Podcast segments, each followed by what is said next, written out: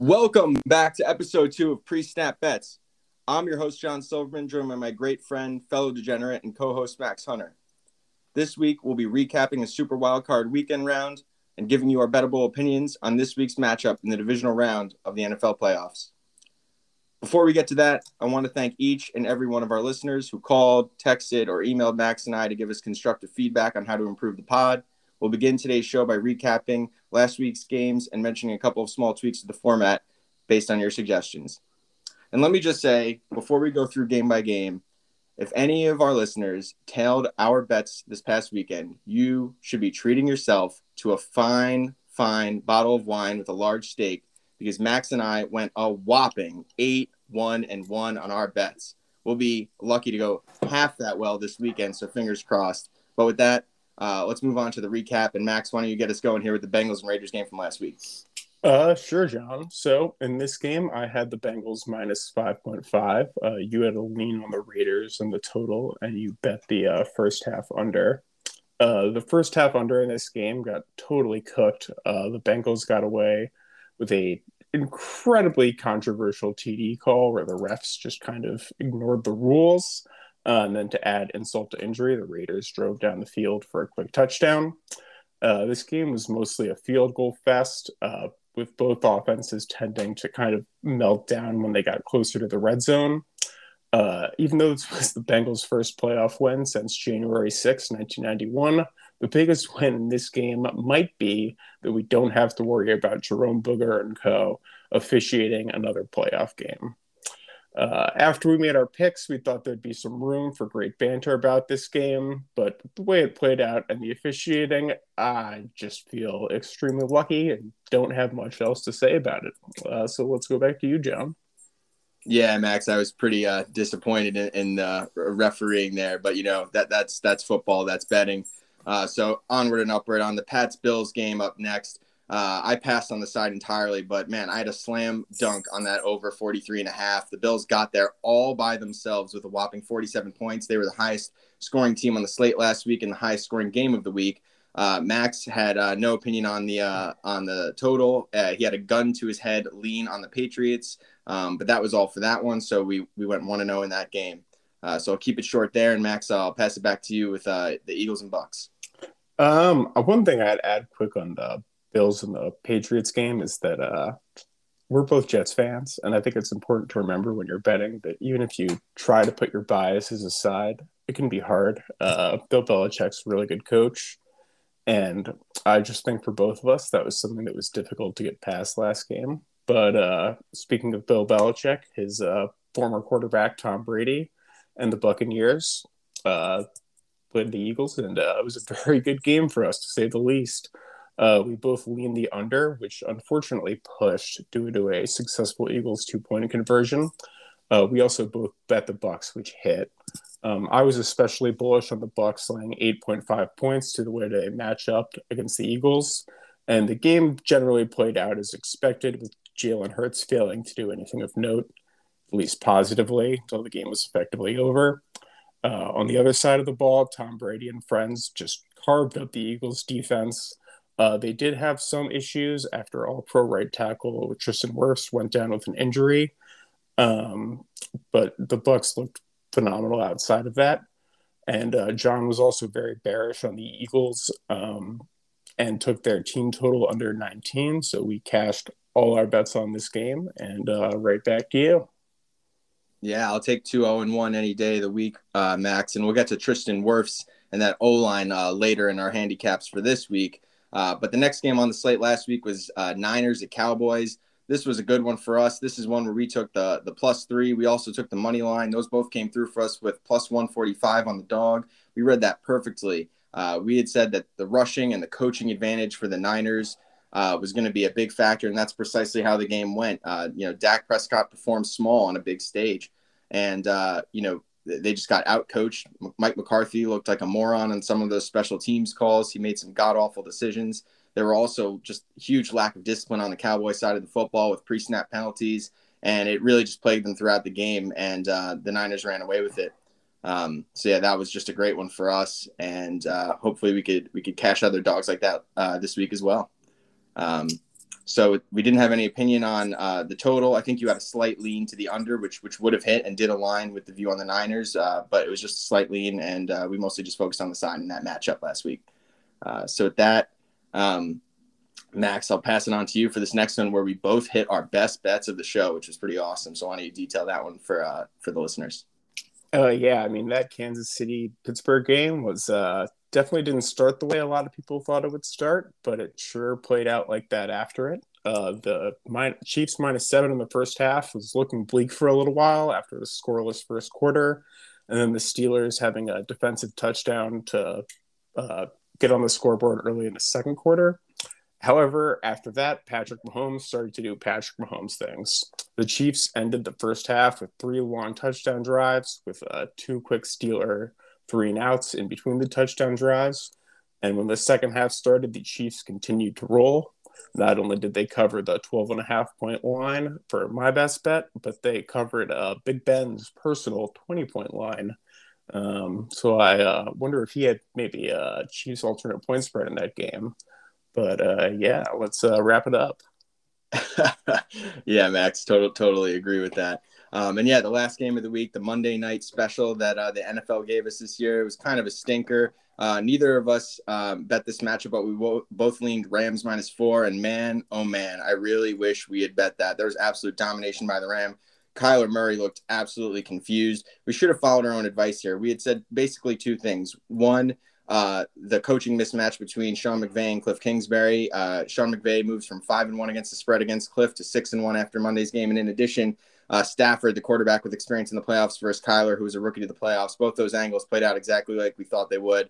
Uh, so regret not betting it, but you know uh, we'll follow our own advice uh, next time. Put our money where our mouths are. Um, so with that, you know, like I said on our bets, we went eight one and one. So that was an awesome super wild card weekend for Max and I. And uh, now, Max, you want to just highlight some of the uh, small tweaks that we'll do to the format before we uh, move on into this week's breakdown. Yeah, absolutely. Um, as we've said, this is our only our second episode. We're just getting the hang of this whole podcasting thing. Um, to try and do things a little bit differently this week, we'd like to have a little bit more back and forth, although we're not exactly sure how that's going to go. Um, and with that said, let's talk about uh, the games for this week. Uh, let's uh, open it up, Jon, with Bengals Titans.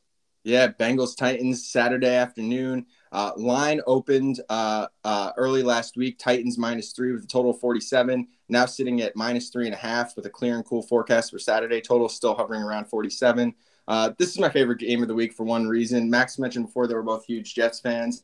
These are the two playoff caliber teams that the Jets walloped in the regular season. How oh, how did Cincinnati and the Titans lose to the Jets? Yet they did. So despite that egg on the face loss for both of those teams, you know they've performed incredibly well, and now they find themselves matching up together in the divisional round. Um, so the Titans they were only minus three for a couple of hours before immediately bettors snapped that up and got it up to 3.5. And from my perspective, I think it's for good reason. The Titans' metrics may not look stellar on paper, but what should be in the foreground of everyone's minds is that they were missing all of their key weapons A.J. Brown, Julio Jones, Derrick Henry, probably each of them for around 50% of the season. Despite missing those explosive players, the Titans bested the Bills, the Chiefs, the Saints, the Niners, the Rams, and beat their divisional rivals, the Colts, on two separate occasions, who arguably should also have been a playoff team had they not lost to the Jaguars. So they've basically beaten most of the field that's uh, made it to the playoffs. They've performed extremely well against these playoff caliber teams or almost play, playoff caliber teams, which is an impressive feat. I have several more angles that I want to get into for this game that has me pointing towards the Titans. But Max, why don't you uh, give me a little bit of feedback before I go into a, deeper dive? Um, I don't have too much feedback on uh, what you've said so far, so I think you should get in a little bit deeper, and uh, I'll see what I have to say and respond to that phrasing. Cool. Cool, cool. Sounds good, Max. So there were a few other angles that have me loving the Titans this week. I spoke last week, and we even just mentioned in the recap that there have been some coaching mismatches, such as McCarthy Shanahan, Kingsbury McVay. I'm going to bring in that angle here. In the playoffs, I think coaching becomes a much, much bigger factor. Not only is Mike Vrabel a far superior coach, in my opinion, to the Bengals' Zac Taylor, but Mike Vrabel is 8 0 against the spread on more than eight days of rest, and he's 4 0 ATS off the bye. In addition to that co- coaching mismatch and bye situation, the Bengals lost a key player last week on their D line in Larry Ogunjobi. Many folks may not know his name. He may not be a Ja'Marr Chase or Joe Burrow, but this player is key to stopping the run game, which is going to be tough against this Titans O line. And oh, never mind the return of King Henry. Speaking of Derrick Henry, his return should be a boon for this Titans offense. But for me, it's not in the reasons that that many may think. Henry's contributions to the Titans offense on the ground is undeniable. But what is more pronounced is his contribution to the passing game. With Henry taking snaps, Ryan Tannehill's passing yards per attempt earlier this season averaged nine yards. With D'Onta Foreman in the backfield, Ryan Tannehill's passing yards per attempt averaged five yards. When Henry's in the game, he makes defenses play differently. That opens up other offensive options and capabilities for Tannehill in the air. You know where I'm going with this one. If I'm playing, I'm laying the points. And with the Titans, I'm I'm going against. I'm taking the experienced quarterback against this inexperienced Cincinnati team. Uh, I think that they're going to bungle when they're not in the jungle away in Nashville this weekend. One last thing before I hand it off to Max. Full disclosure, I was one of those lucky people early in the week who hit this at minus three. Three and a half is is very different, with three being the most key number in the NFL. I'm still comfortable laying the three and a half, but I do want to emphasize a little bit uh, of caution north of the field goal. Uh, I think that is a great read on this game, Jon. I strongly agree with what you said about Derrick Henry's contributions to the passing game. Uh, the Titans' offense, since they really got rolling in 2019, has been about three players. It's been about Ryan Tannehill, it's been about Derrick Henry, and it's been about AJ Brown. Um, those three players work perfectly together because AJ Brown is a phenomenal deep threat. Ryan Tannehill is a phenomenal play action passer. Derrick Henry is obviously one of the best running backs in the NFL. And when you put them all together, it can be an extremely dangerous group of players to have to defend for opposing defenses, and it puts a tremendous amount of constraint on them. Um, I myself, um, I do like the Titans to win this game, although I'm less certain about the line. Uh, since Ryan Tannehill took over as the starter of the Titans, um, when they are three to three and a half point favorites, they are six and two straight up, but they are two, five, and one against the spread. Um, and at home, they are three and two straight up and one, three, and one against the spread. Uh, conversely, the this year the uh, Joe Burrow Bengals um, with Zac Taylor also have been uh, three point underdogs. They are three and one straight up, three zero oh and one against the spread uh, and as a four point underdog. They also were a 1 0 straight up and 1 0 against the spread. Um, on top of that, I think the one uh, the Bengals passing offense could have a pretty good matchup against the Bengals or the Titans uh, passing defense. The Bengals were third in uh, passing net yards per attempt. The Titans defense was 21st in passing net yards per attempt against. So one top of the league, one a little below um, and also, uh, in terms of explosive uh, passing defense um, and offense, the Bengals had the number uh, five explosive passing offense, um, whereas the Titans' passing defense was 21st uh, against explosive plays. Um, I think that could be a little bit of a dangerous place for Tennessee to be in. Although, that being said, um, the Titans just, you know, they play teams tight, they play teams well. Uh, they're very well coached, and so I I have a hard time picking them, not picking them to win. I'm a little less sure about the points though, with uh, especially that half point scares me a lot. Yeah, I hear you on all of that, Max. North of the three definitely gives me a little bit of concern as well. But for me, I think I'm going to stick with the rested team, and and Cincinnati definitely had some setbacks um, on the injury slate uh, from last week, um, like I uh, like I outlined on the defensive line. So uh, it sounds like you're on the money line here. I- am comfortable to lay the three and a half, but uh, yeah, I think we both understand that, that that hook is a little scary. And there's also one other thing I would add to Zac Taylor's credit. Uh, the guy's gotten not a lot of love. Uh, he might win Coach of the Year, but that'll probably just be because of the very strong correlation between winning that award and going uh, who overachieves their preseason win total the most. Um, however, the Bengals were the single least penalized team in the NFL in terms of um, opposed penalty yards per game, uh, and in terms of pre-snap penalties, offensive line penalties in general, they were bottom, close to bottom of the league. I believe the Packers were better. Um, and those are generally things that are indicative of good coaching as well as play in close games. Um, so I'm not sure if Taylor is, is overmatched as we think. That being said, I mean Mike Vrabel is just you know it's Buckeye. Got to go with my guy. Yeah, I mean he's very likely to be the uh, coach of the year too. It could be very well be either one of these guys. I think they might actually both be the leading favorites at the moment. Um, so yeah, that, that's a fair point uh, on Taylor. From my perspective, I think that it has more maybe to do with uh, the division generally just really underperforming, with the Ravens being injured, the Browns underperforming, and Baker being injured, and the Steelers being just generally bad. Um, but I, I, take your point. They, they definitely outperformed at the start of the season. They were 25 to 1 to win the division, and they won the division. But I wonder if that's just more, you know, reflective of, of poor preseason pricing as opposed to Taylor's acumen. But yeah, good points on, on the on the um, uh, penalties. Discipline is definitely a, a strong indicator of good coaching. I totally agree with that. Um, mm, gosh, gotta add one more thing. I can't yeah. disagree with your take on the AFC North falling apart. Although it's also worth noting that the uh, Bengals played the Browns and the Ravens week six and nine uh, before they were the Zombie Browns and the Zombie Ravens. Um, they had a great win over the uh, Ravens, and they had a very bad loss to the Browns. Um, but the Browns and Ravens teams they played those weeks were far, far different from the Browns and Ravens teams they closed out the season against.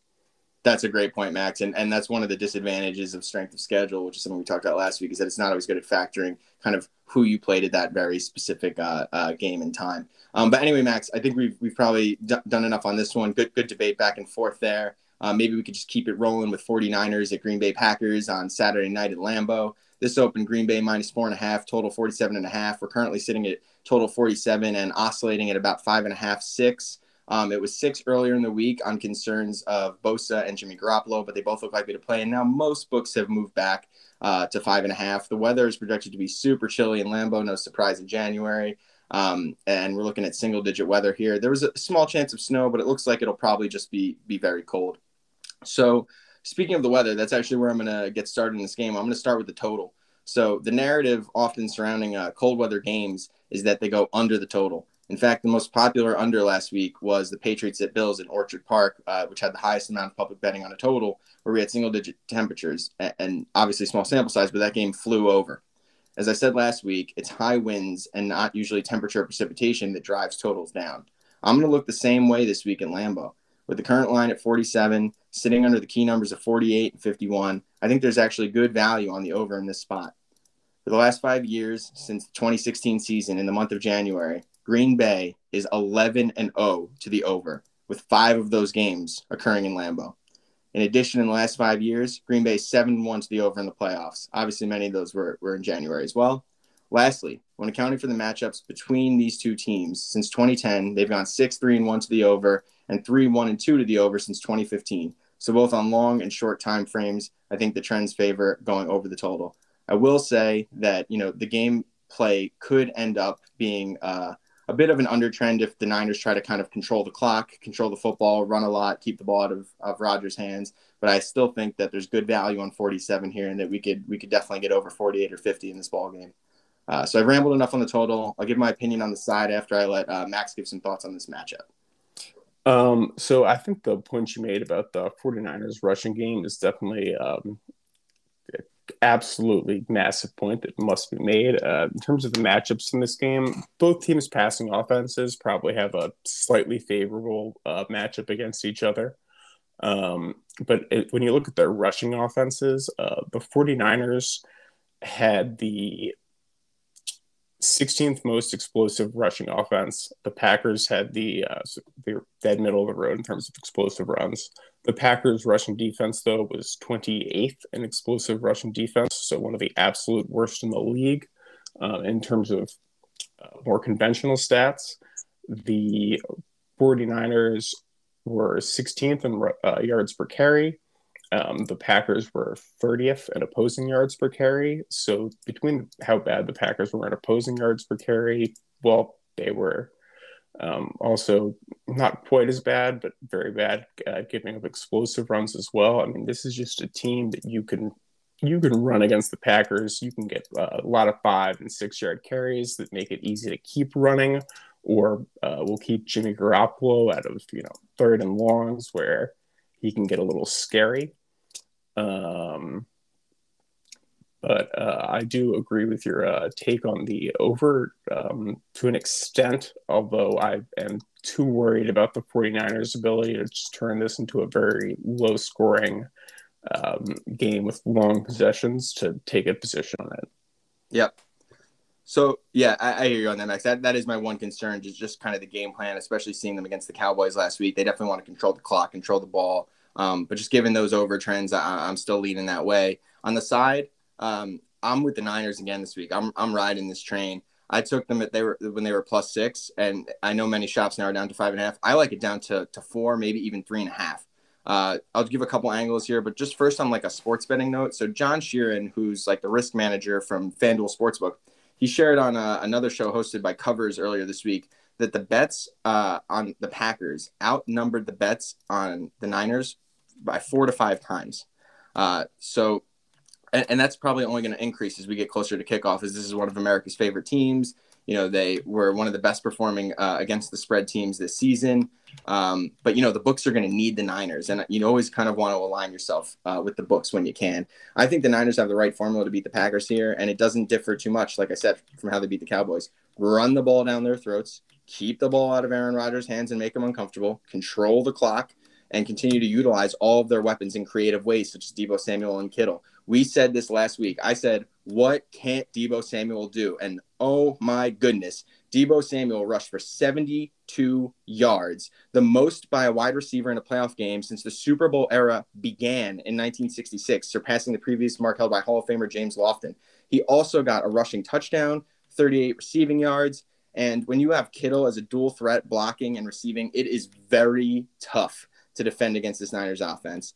Um, last thing I'll just say, because I want to give a balanced handicap, it would be a valid point to say that Green Bay is getting a lot of defensive weapons back with the return of Smith and Jaire Alexander, who are excellent players. But I'm going to ride the hot hand with the Niners, who have been covering machines as road dogs, I outlined on last week's podcast. Shanahan's now 26 17 as a dog, 13 and 4 since 2019. Jimmy Garoppolo's 14 and 4 ATS as an underdog, 13 and 5 outright. And I just think six is too much, too too many points here. Think the game's a lot closer to a field goal. Maybe I'd be on the Packers if it was a field goal or fewer, but at north of a field goal, I'm taking the dog in this matchup. Uh, so I strongly agree with your take on the line. I did not think this was going to be around uh, five and a half or six. Um, I figured, like you said, something between a field goal and four points.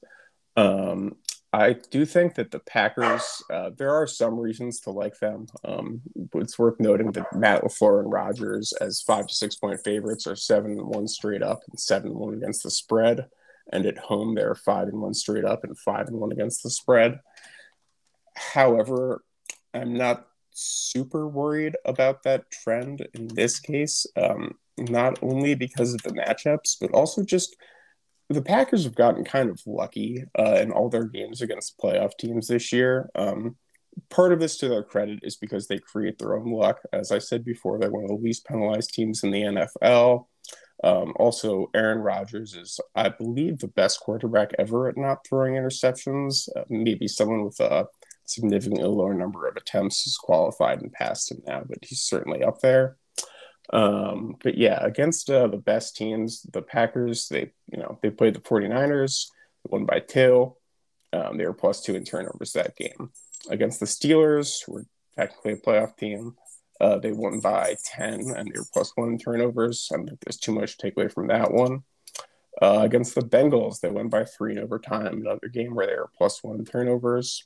Uh, against the Cardinals, they were plus three in turnovers and only won by three and against the Rams, who are the only playoff team they played remotely recently. Um, they were plus two in turnovers and won by eight. And along with being plus two in turnovers, the Rams are turning it over that many times. Uh, the Rams gave the Packers a short field on an early fourth down failed conversion on uh, their own 20 yard line. Um, so I just I don't know. I'm I'm very confused by the line in this game. I do think there are some reasons that the Packers are very enticing, but I, I've got to go with the 49ers here. Yeah, and I want to keep it moving to respect our listeners' time, but Max, I just want to highlight two things you said. That that the turnover kind of luck uh, that the Packers had has been pretty extraordinary, and I, I meant to factor into my handicap. You're right. That Niners game earlier this year, Jimmy Garoppolo actually had a great closing drive to put the Niners ahead Uh, I want to say by one point, but then Aaron Rodgers did Aaron Rodgers things and got uh, a, a, field goal with like 40 seconds left in the game or something. He had, he had like a minute left and he did an amazing drive to get his team to win by two. And, you know, I could see this game going a similar way. And, and in that case, six points is just far too many. So that, that was a great highlight by you. Thank you for that. Um, so with that, why don't we keep it rolling? Move on to the Sunday part of the slate in this divisional NFL weekend. We have the LA Rams visiting the Tampa Bay Buccaneers. This line opened Tampa Bay minus three with a total 48. It's now sitting mostly at 48.5. And uh, money's coming on the Rams. It's either at three at minus 120 or two and a half. Um, uh, sorry, two and a half uh, plus 100 or three minus 120, depending on where you shop. In other words, uh, you know, you've seen money come in on the Rams. Uh, the forecast appears to be nice, mid 50s, 60s at Raymond James Stadium. Um, I don't have a ton to say on this one, so I'll just do my, my whole recap here, uh, handicap here, excuse me both of these teams uh, lit up their opponents in the last round of the playoffs, but I think the Rams win um, mattered more. Not not that either one impressed me more than the other, but I think it mattered more to the team.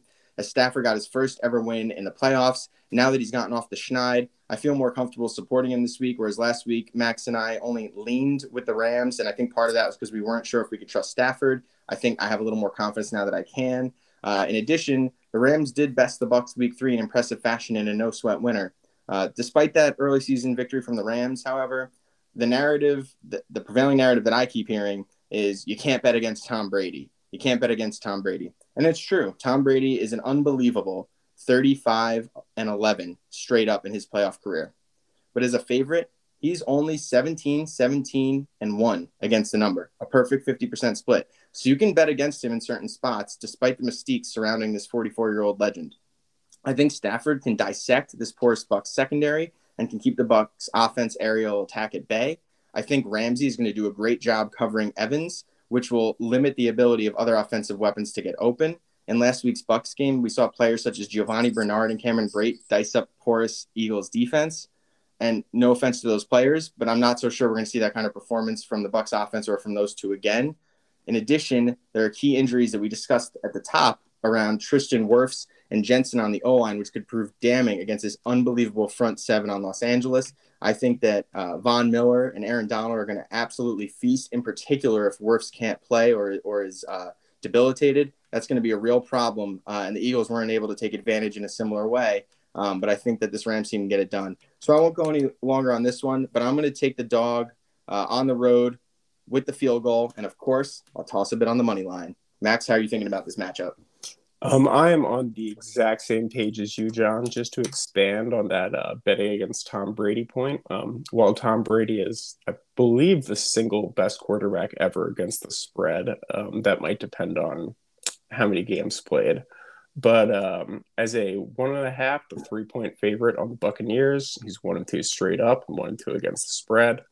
And then going back to 2011 uh, on the Patriots from 2011 to 2019 um, as a favorite of three points or less in the regular season. Brady was six and ten straight up and against the spread in the playoffs, uh, not counting the Super Bowl. Zero and one straight up and against the spread. He was two and one straight up and against the spread, and the Super Bowl was a small favorite, but generally speaking, so I mean between the Patriots and the Buccaneers, he is nine and fourteen against the spread um, as a favorite of one and a half to three points uh, since 2011. Um, as an exact three point favorite on the Patriots, which this line isn't anymore, so it's not quite as relevant. He was three and eight straight up uh, and against the spread. Conversely, uh, Sean McVay has been absolutely phenomenal as an underdog. Um, with Matt Stafford, they've only been underdogs twice this year, but they've won and covered both those games, including a game against the Bucks. Um, and with Jared Goff, when they were dogs of three or less, they were three and four straight up, but four and three against the spread. Another thing worth pointing out here is that um, McVay, so McVay, regardless of his quarterback, six and five straight up, seven and four against the spread is a three point dog or less. Seven of these 11 games have gone over um, when Brady is a one and a half to three point favorite on the Bucks, two out of three games have gone over. When uh, McVay has been a dog, um, uh, last uh, he's been an underdog 17 times ever. 13 of 17 have gone over, and 10 of the last 11 have gone over. Um, and I mean, yeah, those are those are some overwhelming numbers that just suggest uh, that the Rams are the right side to be on, and the over is the right side to be on, uh, in my view. Yeah, Max, that was stellar analysis on on looking at the short number as opposed to just um, kind of the overall body of work itself. I actually might have to tell you now on that over. You you convinced me right there. We hadn't uh, caught up uh, specifically on the background of our picks prior to the show, and and I think you might have just sold me there. I, I really like that. Uh, you know, short favor, short dog uh, angle to the over, and uh, also encouraging for me to hear that uh, you know Brady is a short fave, hasn't really gotten it gotten it done. Um, so that's great to hear. I, I, don't have anything else to add on this one, but I think you've convinced me on the over, and it sounds like we're both on the same page uh, back in the Rams. Anything else you want to say on this one? Uh, yeah, I think there's a, one more thing pointing out, which is just the stylistic matchup between the two teams. Uh, I think uh, both passing offenses have slightly favorable matchups. Um, the Buccaneers rushing offense has an especially bad matchup. The Rams uh, rushing offense also does not have an especially good matchup, uh, save for explosive play potential, especially with uh, Cam Akers uh, having made his return recently. Um, I do also think it's worth pointing out the Rams have the fourth least penalty yards per game of any team in the NFL. Uh, the Buccaneers have the 13th most, and that Buccaneers number is especially scary because the Bucks are pretty good in terms of offensive line penalties, pre-snap stuff, but uh, in terms of defensive penalties, they're one of the absolute worst teams in the NFL. They have the second most defensive pass interferences, um, and they also have committed quite a few unnecessary roughness penalties, roughing the passer after the stop, after the uh, whistle kind of stuff that can give a ton of yards to the other team. Um, but yeah, I mean, I think we've gone pretty into deep into this game. Yeah, actually, I'm gonna add one other. You just made me think of something. I'm gonna add one more X and O to this before we move on. Uh, so Kyler Murray didn't have a chance to take advantage of it last week, but Eric Weddle, who hasn't played in the NFL for two years and is 37 years old, is a starting free safety for the Rams. I I can see Tom Brady maybe taking advantage of that a few times this game, which is another uh, angle for the over. That is very true. Although I think going the other way, something worth pointing out is that um, the Bucks are down to Mike Evans and Rob Gronkowski. They lost Chris Godwin to a torn ACL. They lost Antonio Brown to Antonio Brown. um, and so if uh, Jalen Ramsey can have a good game against Mike Evans, um, the Bucks could be in some serious trouble because they're going to be relying on their, you know, fourth, fifth, sixth string receivers to really make plays in this game. Yeah. Um, and then Rob Gronkowski, depending on uh, Tristan Wirfs' health, Gronk is one of the best blocking tight ends. I mean, and, you know, he's not just a great receiver; he's a six offensive lineman, and so he might see a lot of uh, time blocking in this game, which would effectively take Brady's two weapons, best weapons, away from him, and that could not be uh, the best. Max, you had me on the over. Now you're talking me off of it. I'm going to stick with the over here with you. Oh, um, I t- dude, Tom Brady with a bunch of scrubs at wide receiver. I mean, you don't think he's going to put up no points, right? Like, yeah. All right, cool. So we're both on the Rams here, and and we're leaning towards the over as well. Um, keeping it moving to the last game on the Sunday slate, and I got to say, this is probably quote unquote America's game of the week. We have the Buffalo Bills visiting Kansas City and Arrowhead. This open Chiefs minus two and a half, total 53 and a half. Bills have been bet down. They're at two or one and a half at most books, so shop around, whichever side you like. The over was hit originally and went as high as 54 and a half or 55 at a bunch of books, but it is now at 54 or 53 and a half. So there are some brave bettors out there who are taking an under in this matchup following the explosiveness that both of these teams had put on display last weekend in the wild card round. Uh, forecast for this one is cold but clear for Sunday night's game. Um, I'll start out here with the side. I have an opinion on the total too, but I'll, I'll start with the side first. Uh, so with respect to the side, it's it's so hard to go against Patrick Mahomes and the Chiefs. Uh, I'm sure Max is going to say the same thing here. His only losses in the playoffs are against Tom Brady uh, once earlier in his career, and then last year in the Super Bowl. Uh, Josh Allen, on the other hand, has been dealt a few losses in his young career, including one last year against the Chiefs. Uh, this is a rematch from an earlier game this year in Arrowhead, where the Bills really beat up on the Chiefs pretty badly. Uh, they even angered the Greek gods so much that there was a huge thunder and lightning storm, which spent, suspended the game for over an hour. Uh, the Bills won that one by 18, 38 to 20. But the real story of that game was four turnovers uh, uh for the Chiefs that favored the Bills. Uh, since earlier this season, the Chiefs have started firing on all cylinders. They've improved on defense. Mahomes has cut out the bad decisions that led to interceptions in the first several weeks of the season. Um, but despite the improvements the Chiefs have made, I am bravely backing this Bills team. And there's really just one reason defense.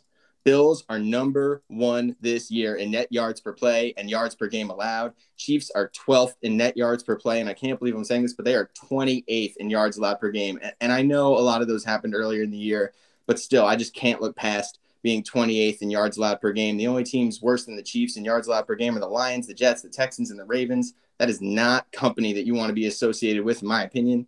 I know the Chiefs defense got a lot better. Uh, but they they just aren't who they have been in the past couple of years. And this Bills team is firing on all cylinders.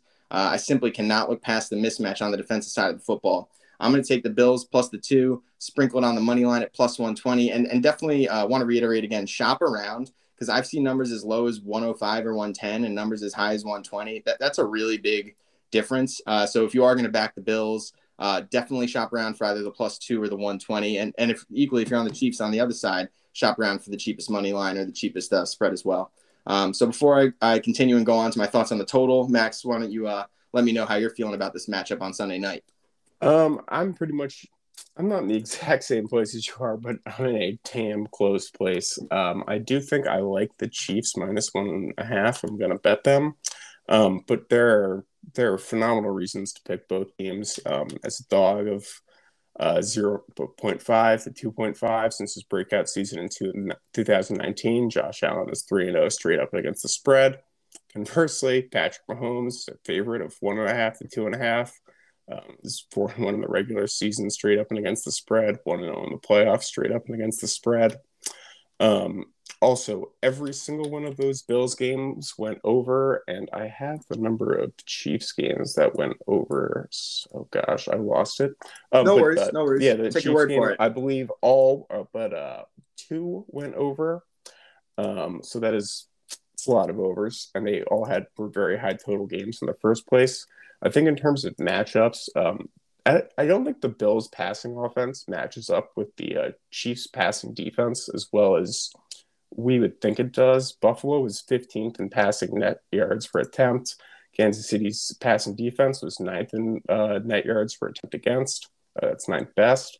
Um, in terms of explosive plays, uh, Buffalo is 17th in explosive passing plays generated, um, whereas Kansas City's defense was the 12th best at uh, preventing explosive plays. So I, I, do think that matchup cuts nicely in the uh, Chiefs' favor. Um, However, the Chiefs can obviously be run on. They have been better recently, but better from terrible is not very good. And the Bills' rushing offense has stepped a lot up a lot. So uh, there's yeah, there's just a lot here for for both sides.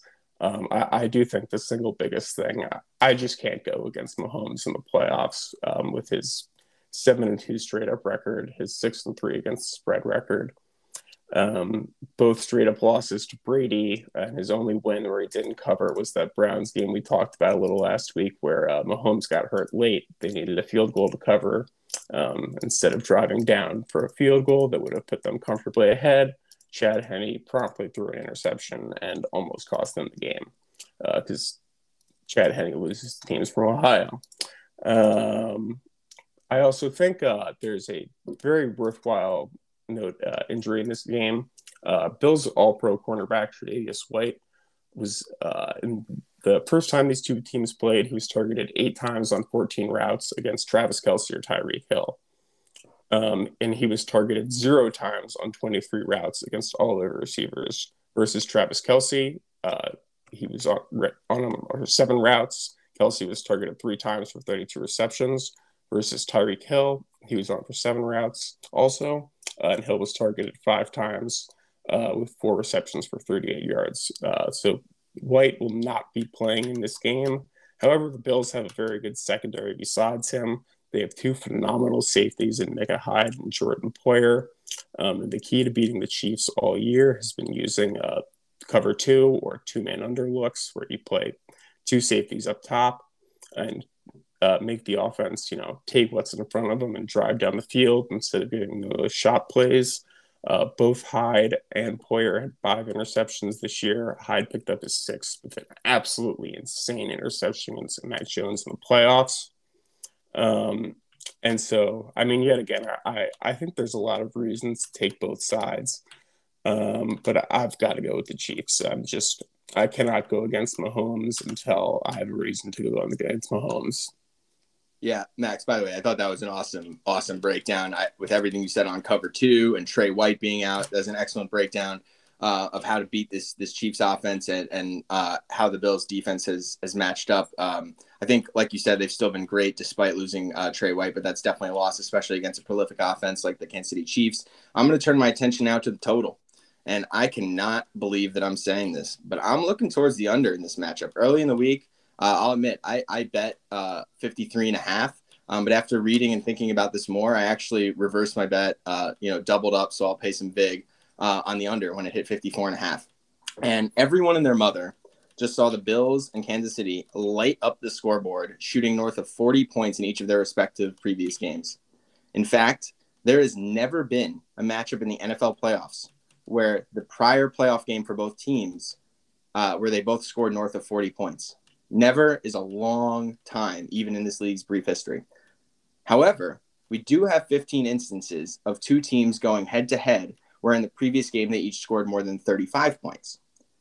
In those 15 instances, two overs, 13 unders. That's an 87% angle on the under.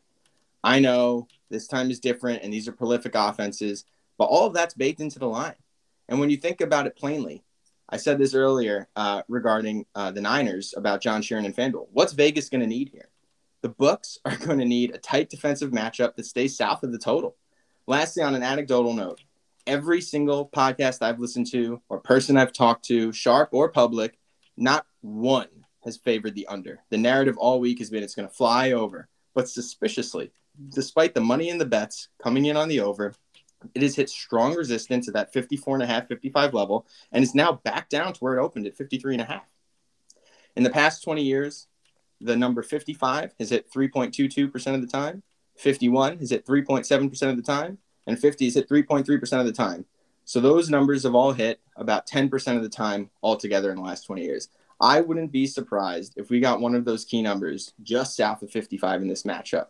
Uh, if we saw 51, or uh, a 50 or 48, that, that would not surprise me at all. I can't believe I'm saying this after how explosive these teams were, but I'm going under the total in Bills Chiefs on Sunday. Um, I honestly, so while I am sticking with the over, I will say that is my lowest uh, confidence pick out of all my picks. Um, I do think one easy way to see this game going under is it might be one of those weird games where you've got, you know, two prolific passing offenses and they run the ball all game, um, which would definitely lean towards an under. Um, it is also possible that uh, you know maybe one team shows up. Uh, you know, either the Bills just come out and say, "Hey, we're the new kings of the AFC," or the Chiefs are like come out and are you know we're still the kings of the AFC um, and they just shut out the other team while having a decent offensive performance. So I, I do think there are a couple ways to see this going under. Uh, I'm still going to go with the over, but I'm I'm not extremely confident in it, and I do think they're just like the line. I think there are great uh, positions to be made for, or there are great reasons to take both sides. Um, and it's a it's just a tough game to pick. It's a fascinating matchup. Um, it's very hard to see uh, the winner of this game uh, failing to advance to the Super Bowl. Um, oh yeah, actually, Bengals, Max. Let me just tell you this on that note.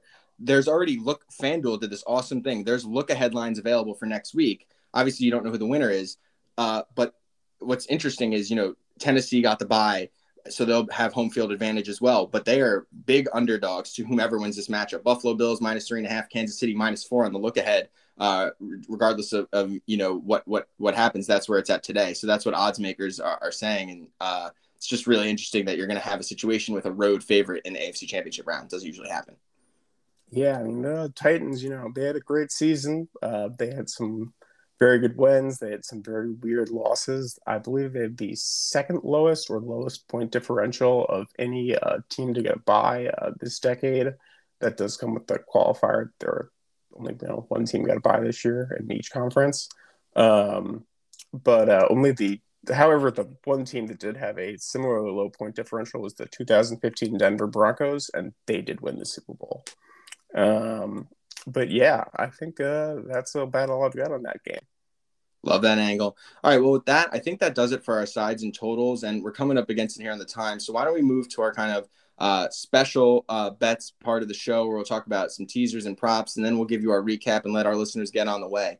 Um, so why don't I kick it off here? Teasers. I'm going to keep it pretty vanilla. Um, so you know, Bills are are between uh, uh, one and a half and, and two, and Rams are about two and a half and three. I want to get those both up and over the the three and the seven. Is that's a Stanford Wong teaser? Won't go too long on what that is, but effectively you want to go through those key numbers of three and seven. For favorites, you want to go down. Uh, and we talked about that last week at the Bucks and Eagles. And for dogs, you want to go up through those numbers. So I'm going to keep it vanilla here with my teaser. I'm going Bills uh, eight, Rams nine. Um, so for me, I'm going to take a couple uh, prop bets. Um, one that I am especially fond of is Joe Mixon under 60.5 rushing yards. Um, since the Chiefs' Week 13 loss to the Chargers, Mixon has had one game where he was over 60 and a half rushing yards, which was uh, 42 to 21 trouncing of the zombie Ravens. Uh, the Titans have the second lowest opposing carries, uh, yards per carries allowed. They also have the I'm sorry, they have the second lowest opposing carries by running backs, the second lowest opposing yards, um, rushing yards, the fourth lowest opposing yards per carry, and the second best defense at stopping explosive run plays. Um, all of those things, I think, point to not a very good game for Joe Mixon, at least in the running game. Maybe he gets a little bit done as a receiver, but that's not what the prop here is. Uh, a second prop that I'm absolutely in love with is Matt Stafford over two and a half rushing yards. Uh, the Bucks have allowed uh, the second most they have the second most quarterback rushing attempts against them. They have the fourth most quarterback rushing yards against them, and they have the highest blitz rate of any team in the NFL. Uh, blitzing can be quite conducive to quarterback scrambling because you know quarterback steps in the pocket, gets some good blocks off, and they're just five, six, seven yards free for him to take. Uh, I think this is a just kind of a fun, stupid little prop because uh, you know you bet on a slow. Matt Stafford's actually not that slow. He's a pretty solid scrambler too, to his credit. Um, but you're you know you're betting on a guy who you don't think of as being a runner, just running effectively one time. Uh, two and a half. This one did take a little while to open. Uh, the number is usually one and a half for quarterbacks who aren't uh, particularly great scramblers. Um, and I would assume it's two and a half here, just because books know how prolific uh, quarterbacks are running against the Bucks. Um, but you know, you're not gonna get it on quarterback sneaks. That's basically all two and a half does. Um, and a third prop that I like is George Kittle over 48 and a half receiving yards. Uh, TJ Hockenson, Kittle himself, Travis Kelce, and Mark Andrews all went over this number. Uh, Zach Ertz was just under at 48. Uh, Kittle, Andrews, Kelce, and Ertz were the only uh, tight ends that the Packers faced were in the top 10 in tight end receiving yards. Hockenson wasn't over that number. He obviously got hurt, but uh, he looks like he's going to be a very good receiving tight end. Um, and then Kittle, Kelce, and Andrews, they went for 92, 68, and 136 yards, respectively. Those are the big three tight ends in the NFL right now. Um, they were all their teams' leading pass catchers versus the Packers. So uh, uh, I'm a little worried that with Darius Smith Black uh, back, he might have to block a little too much. But uh, between his explosive play potential um, and his general talents as a receiver, I gotta like George Kittle over 48 and a half receiving yards in this game. Nice, Max. I'll just really quickly react to those and then and then give out my props. I uh I love the Joe Mixon under. Uh, I didn't even have your background before the show. Just had uh, the number that you gave me and what your prop was, and I instantly thought that that that was a great call. Uh, don't have an opinion on the Stafford one, although it's fun to bet those those short QB props. Uh, and on the Kittle one, uh, it is a low number, but I think it might be low for a reason. What worries me a little bit is just the game script that we talked about with potentially a lot of rushing and having Kittle blocking a lot. But but it is a low number, and I do think he can get over it. But I'm a little more cautious on that one. so the props I like for this week, I'm gonna I previewed this in the Titans game. I'm gonna uh, look to the aerial attack here for the Titans with Derrick Henry uh, opening up that passing game, like I described in the handicap. I like Ryan Tannehill over 237 uh, yards. In addition, I like Julio Jones over the 45. This was actually bet up earlier in the week. This was uh, in the high 30s and it's been bet up to 45. I still like it at, at, this value at 45, 45 and a half, where it's sitting at most books. Um, I, I, just think that Derrick Henry is going to really open up the passing options for this Titans offense. Uh, as always, with props, Max and I want to remind you to shop around. Books can have pretty meaningful variance between either the lines or the juice that they're providing, uh, where you can pick up, you know, 10, 15, 20 cents of value depending on uh, what what book you go to. So if you want to tell us on those props, just make sure you shop around the various books available. Um, Max, did you want to give any reactions to those props before I move to the summary? Uh, I'm less sure on the Tannehill passing yards prop. Um, I think that's just it's a great number. Um, yeah, I think it'll be right around there, but you know who knows? But that is the nature of these uh, bets. I love the Julio Jones prop. Um, because uh, one of my favorite things about prop bets is it's just a uh, it's a way to root for your favorite players. Um, they are not the best investment in the world if you're concerned about you know winning and losing money. Um, but if you are concerned with uh, just feeling really smart and uh, getting that you know sense of self satisfaction that you get for beating the books, uh, you cannot beat player prop bets. And um, I mean, you know, Julio Jones didn't do very much at all for the Titans this year, but he is back and uh, he is a very dangerous player when uh, he is healthy. Yeah, I have a feeling a lot of people are going to be looking at Henry, uh, Ja'Marr Chase, and other players like that, but I just think this one's flying a little bit under the radar, which is why I like the value. Um, so with that, why don't we get our listeners along their way? We'll give a quick summary of the bets that we took. Uh, I uh, won't recap all, all the props because you just heard those. But Bengals at Titans, I'm on the Titans minus three and a half. Although full disclosure, I bet it at three. Uh, Max prefers to lay uh, the 180 on the Titans. Um, don't think we had a, an opinion on the over or the under. Uh, 49ers at Packers. Uh, we're both on the Niners plus six. I was on the over 47. Rams at Bucks. We're both on Rams plus three. I was also on the money line. Max is on Rams plus oh, three oh, and I, over 40. oh, like sorry, go ahead. Rams money line quite a bit as well. Rams money line. Okay, so we're, yep, cool, cool, Max. So we're aligned on Rams plus three and the money line. Max also uh, has a total on that one over 48 and a half. Uh, and actually, you convinced me on that one. So I'm with you on that as well. So excuse me, we're fully aligned on that one. And then Bills at Chiefs. This is where we diverged a little bit. Uh, I'm on the Bills plus two and the money line. Max is on the Chiefs minus one and a half. And I think it's fair to give us that differentiation because, again, I've said it a few times uh, today shop around because both those lines are totally uh, available. Uh, and then I was on the under, shoot me, because that's probably going to fly over and I'm going to feel like an idiot. Uh, Max was on the over in that one. Um, Max, anything else you want to add before we peace out? Uh, I'm equally excited to feel like an idiot when both teams run the ball a million times. Um, and it's, you know, 24 to 21 or something dumb like that. I'm Not really dumb. It's a super regular score, but for for this game, that's a very unspectacular score. Yeah. and then um, just the last thing before we peace, I, I should have mentioned my best bet, highest confidence is Niners plus six. Oh, and my best bet, highest confidence is, and I cannot believe I'm saying this, Rams plus three.